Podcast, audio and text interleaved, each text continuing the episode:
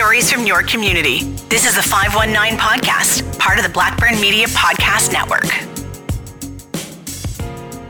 When you think about unlikely friendships in the time of war, you might think back to one of the most famous ones, the First World War's Christmas truce, where Allied and German forces had a ceasefire for the duration of Christmas Day. They climbed out of their trenches to meet in no man's land, sharing gifts with each other, drinking together, and even playing soccer. This all happened despite the fact that they were hours removed from trying to kill each other. It was an incredible event that showed that reconciliations could happen even between opposing armies. When it comes to the Second World War, forgiveness and reconciliation seem a little more far-fetched. This is Adolf Hitler's army with the objective of global Nazi rule. The death and destruction that came on the battlefield was bad enough, but the discovery of death camps where so many Jewish people were slaughtered made finding common ground with enemy soldiers a much more difficult proposition.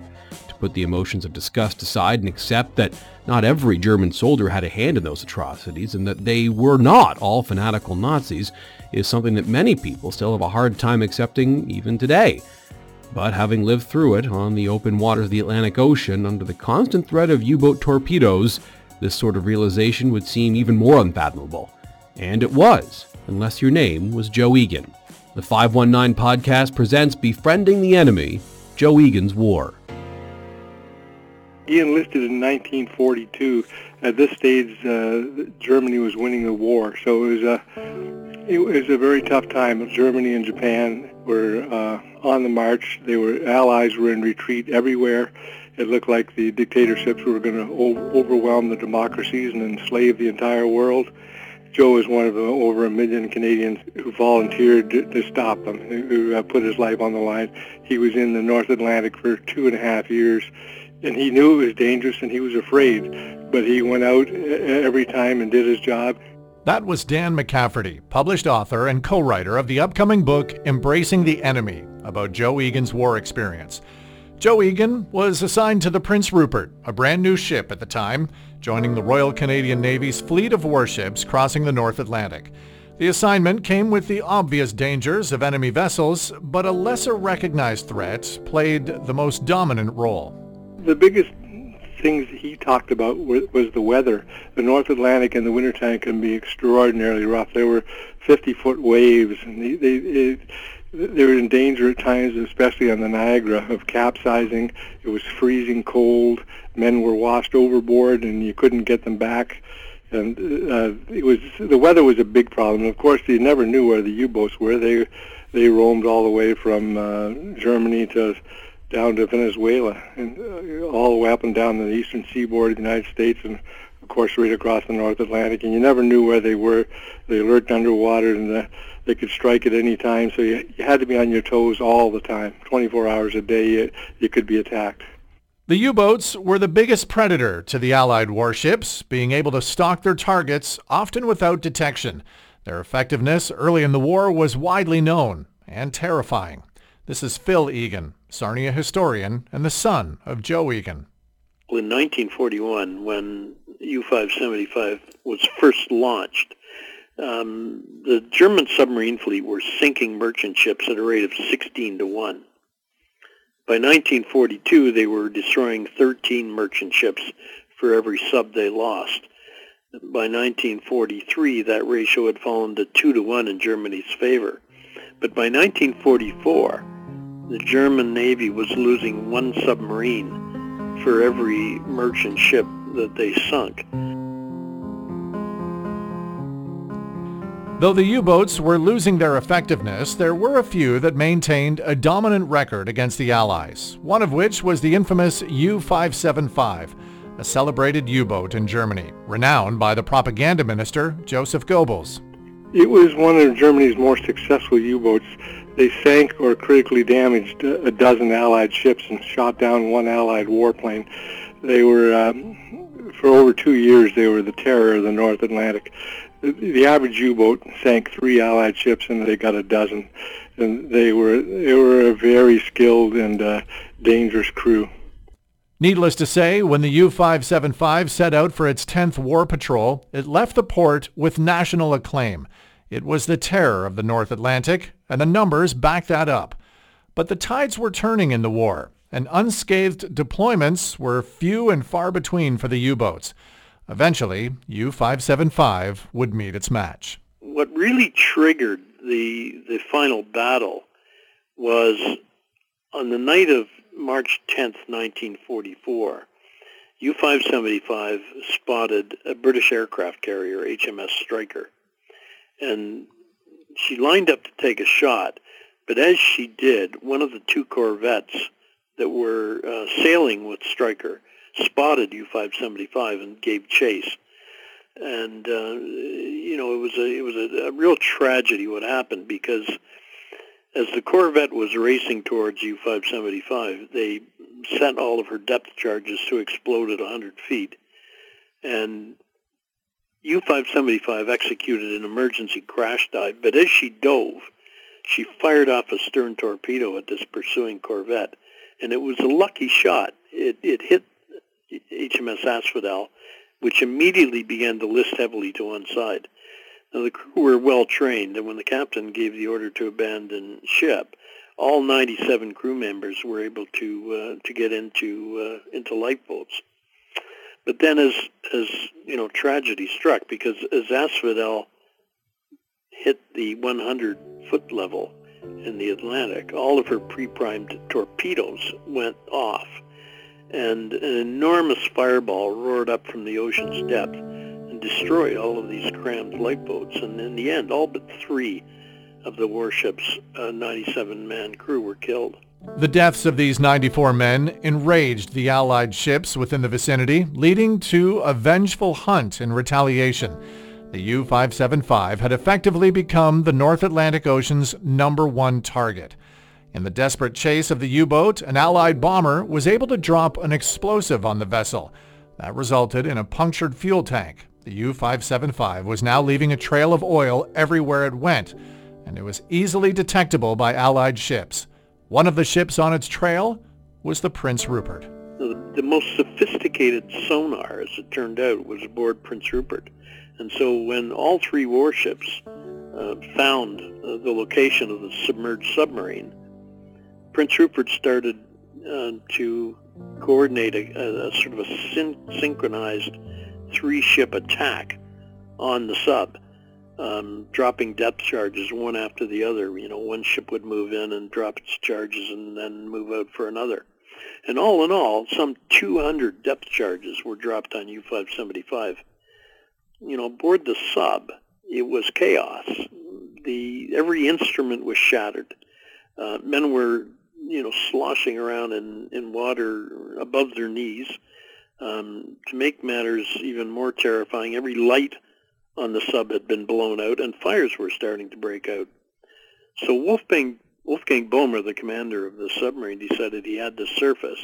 When it broke the water, this, Prince Rupert was the only one of the three warships that was in a position to immediately train fire on it. And it started six seconds after the sub surfaced. It was raining fire down, and all the Germans were pouring onto her decks trying to return fire by U-575's deck guns.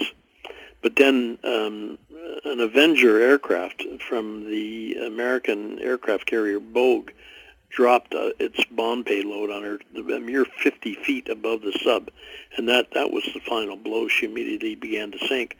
18 German sailors were killed during this battle. Another 37 were thrown into the freezing water and rescued by these three Allied warships.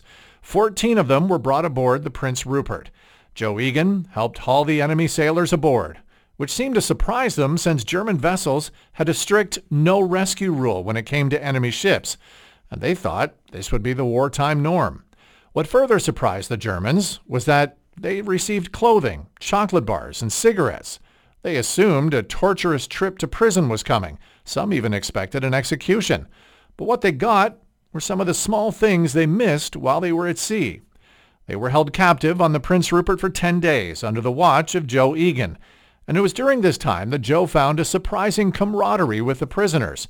He realized these were not fanatical Nazi thugs. They were just ordinary sailors doing their jobs. This humanized them to Joe, erasing the glaring hatred he may have felt. The German soldiers also returned the sentiment. They'd grown so so fond of my dad that they actually um, one of the one of the uh, German sailors had a bit of an artistic bent. So he, he actually sketched out on a piece of paper using colored pencils um, a sketch of the submarine U-575, and above it he he drew a picture of, in profile of a German sailor in uniform, and all 14 of the German prisoners signed it. And um, you know, I can, I can remember when I was growing up. Uh, you know, my father sort of treasured this thing because it was the only keepsake, keepsake he had from the sinking of U-575, and he, he kept it in a in a glass case. This is Mary Jane Egan, daughter of Joe and co-author of Embracing the Enemy. He had a, a tiny notebook that he had kept in his wallet all those years. Um, these Germans were expecting, you know, n- not, uh, they weren't even sure if they were going to live. And instead they got the odd, uh, you know, chocolate bar and cigarette. And so they had, they had written notes in this uh, notebook my dad kept in his wallet. And he never got them translated until just before going to Germany. And one had written, thank you for saving us ordinary seamen. And another wrote, um, with you it was like being with friends and we will be forever grateful. So, you know, even back then, uh, these guys realized that, uh, that they had been saved and, uh, and they were grateful. The prisoners were eventually dropped off in St. John's, where they would stay until after the war. It was figured to be the last time Joe or anyone from the Prince Rupert would see them. But what Joe would later learn at a Prince Rupert reunion in 1985 was that one of his former shipmates had been able to track down the captain of U-575 to see what became of the crew. Mert Alcorn was his name. He had happened to track down um, Wolfgang Boehmer, the captain of the German U-575, uh, just to kind of try to get an update on, you know, how the surviving Germans uh, were faring. And Wolfgang Boehmer uh, informed Mert that every year on March 13th, which is the uh, the day that the uh, U-575 was sunk by the Prince Rupert and two other ships, every year on that date, the Germans held a hold a reunion. Um, they call it their second birthday um, because they are so grateful that they were plucked out of the ocean that day. The surviving members of U-575 were eternally grateful to the Prince Rupert, much more than they would have thought. But to look at it through the lens of the German sailors, they received a second shot at life. Fatefully, the captain of the U-575, Wolfgang Boehmer, invited members of the Prince Rupert to their next reunion, a way of showing gratitude. The invitation, of course, was a difficult one to consider. This wasn't the Kaiser's uh, World War One Germany. This was uh, this was the vile Nazi murderous regime, and these guys weren't responsible for what was going on, but they were they were helping it, and uh, it's kind of hard to get past that that they were they were um, fighting for Nazi Germany, but. Uh, in the end, he saw them just as people and uh, just as uh, victims themselves. And he didn't. Joe did not believe in collective guilt. He didn't think all Germans were guilty of what had happened. And he just saw them as ordinary sailors doing their duty like he was. Every single member of the Prince Rupert crew turned the invitation down, except for Joe. He saw this as a chance for reconciliation. But accepting an invitation of this sort came with a lot of questions. Not everyone understood it, and not everyone would get behind it. There was criticism from the veterans in Sarnia, from some members of the, the Royal Canadian Legion. I don't think from the Legion itself, but from some uh, Legion members. There was criticism from the Navy Club. Again, not from the actual club, but from some of their members some of his shipmates told him frankly, I, I wouldn't have anything to do with these people. They nearly won the war, and I, I saw too many dead bodies floating in the ocean, and I, I could never, uh, I could never go meet them. I want nothing to do with them. The amount of death and grief caused by the Germans had Joe even questioning himself. Part of the problem had been shortly before, shortly after mom and dad committed to this trip to Germany, they it came to light exactly uh, the war record of this U-575. I think because the crew was so young, um, there was the perception that this might have been their, you know, first or second uh, uh, assignment. But it turned out that they were the terror of Allied convoys. Um, more than 500 Allied personnel were dead because of the U-575. They had sunk uh, several Allied ships. They'd even blown a, a warplane out of the sky. So Dad started to have second thoughts about, you know, why should we be going over to Germany to, to sit down and break bread with these fellows? But in the middle of the indecision and the self-doubt, Joe received something that seemed to settle his worries. Wolfgang Boehmer had sent my dad a copy of the U-575 logbook. And he, you know, he really enjoyed reading it, but he found in it a number of signs of, you know, really what were what was shared humanity. I mean, there was one example where, you know, the U-boat strictly strictly against orders. They were never allowed to pick anyone up, but they had come across, um, you know, one lone um, sailor in in the cold, freezing Atlantic waters who was definitely bound to freeze to death, and they they stopped and picked them up. There was the time when you know uh, word came from Germany that one of the crew members had become a father, and the celebration on board. These were things that Dad could identify with. They were similar to things that would happen on Prince Rupert. So you know there was this realization that these were you know just men like him. Joe and his wife bravely stuck to their word. They decided to go, and waiting for them across the pond was none other than Wolfgang Boehmer, who had invited them to stay with him in his family's home. When they arrived at the reunion, they received a reception far greater than what they could have imagined. He wondered how he would be received. He was afraid that, but as he said, they remembered the 34 that were rescued and not the 18 that died and of course the captain Wolfgang Boehmer was uh, he stayed with the captain at his house, and the captain brought him to the reunion and introduced him to the to the crew and their families. And uh, course, the the captain was a deeply respected fellow with the German sailors. And uh, if the captain said Joe Egan and his wife June were okay, then uh, then they were going to give him a chance. And they, he spent a week in Germany and with several of these German uh, crew members at their houses, and he they took him around to show him the sights and mainly he just got to know them and he got to know their children and grandchildren. And as he said, if they'd been successful in killing these men, they wouldn't have had any of these children or grandchildren. They wouldn't let them pay for anything. I mean, after the actual reunion itself, um, different U-575 crew members took them on a tour to Berlin. Some of them lived in Berlin and toured them around the city, took them to the Brandenburg Gate and Checkpoint Charlie and showed them all around. Despite the friendliness and warm reception Joe received, he still had some questions that he wanted answers to. He still wanted to understand how these men, whom he was clearly getting along with, could ever have been swept into the influence of the Nazi regime. When he went to meet them in Germany 50 years after the war, he uh, questioned them very closely about the Nazis, and he was uh, qu- quite relieved to find out that they thought Hitler after the war. The, the, the, many of them admitted, quite frankly, that they'd been admirers of Hitler and the Nazis during the war, but they were, they'd been subjected to propaganda all their lives, very vile Nazi propaganda.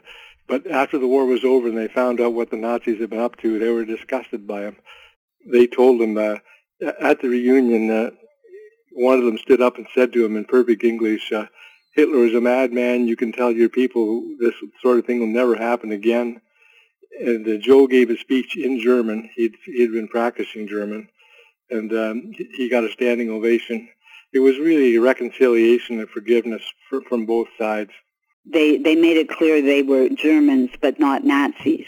That they were following orders, and uh, you know, in retrospect, they realized the you know the the horror that they had inadvertently uh, kind of become involved with, but Dad really appreciated that um, these guys were not that much different, you know, from from him and his buddies. They were young. They were in their twenties. They were following orders, and uh, it, it was very reassuring, I think, to to both sides uh, to to get to know each other and to to stay in contact and to become essentially friends.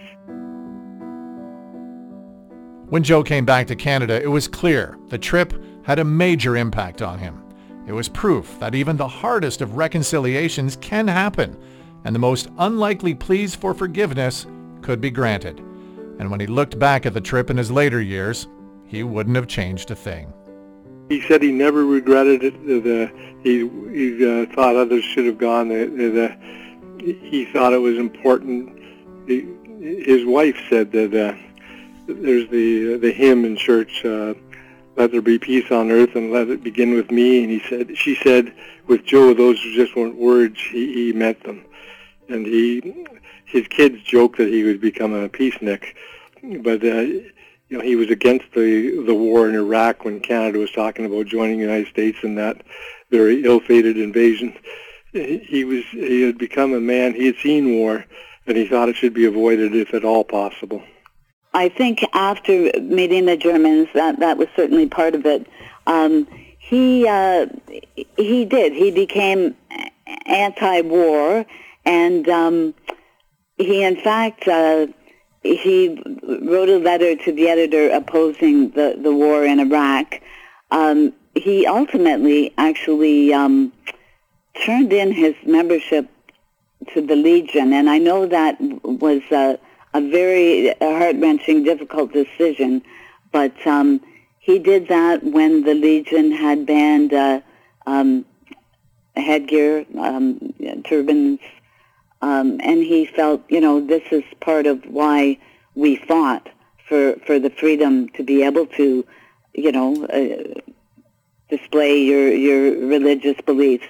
So that was very difficult for him, but I think that's part of where the the peacenik came from. He uh, he he definitely uh, appreciated the importance of of forgiveness and and the the importance of avoiding war at all costs. In the context of today, when the political divide seems to be growing by the day, there are lessons to be taken from this story and morals that could be plucked from Joe Egan and used in our everyday lives.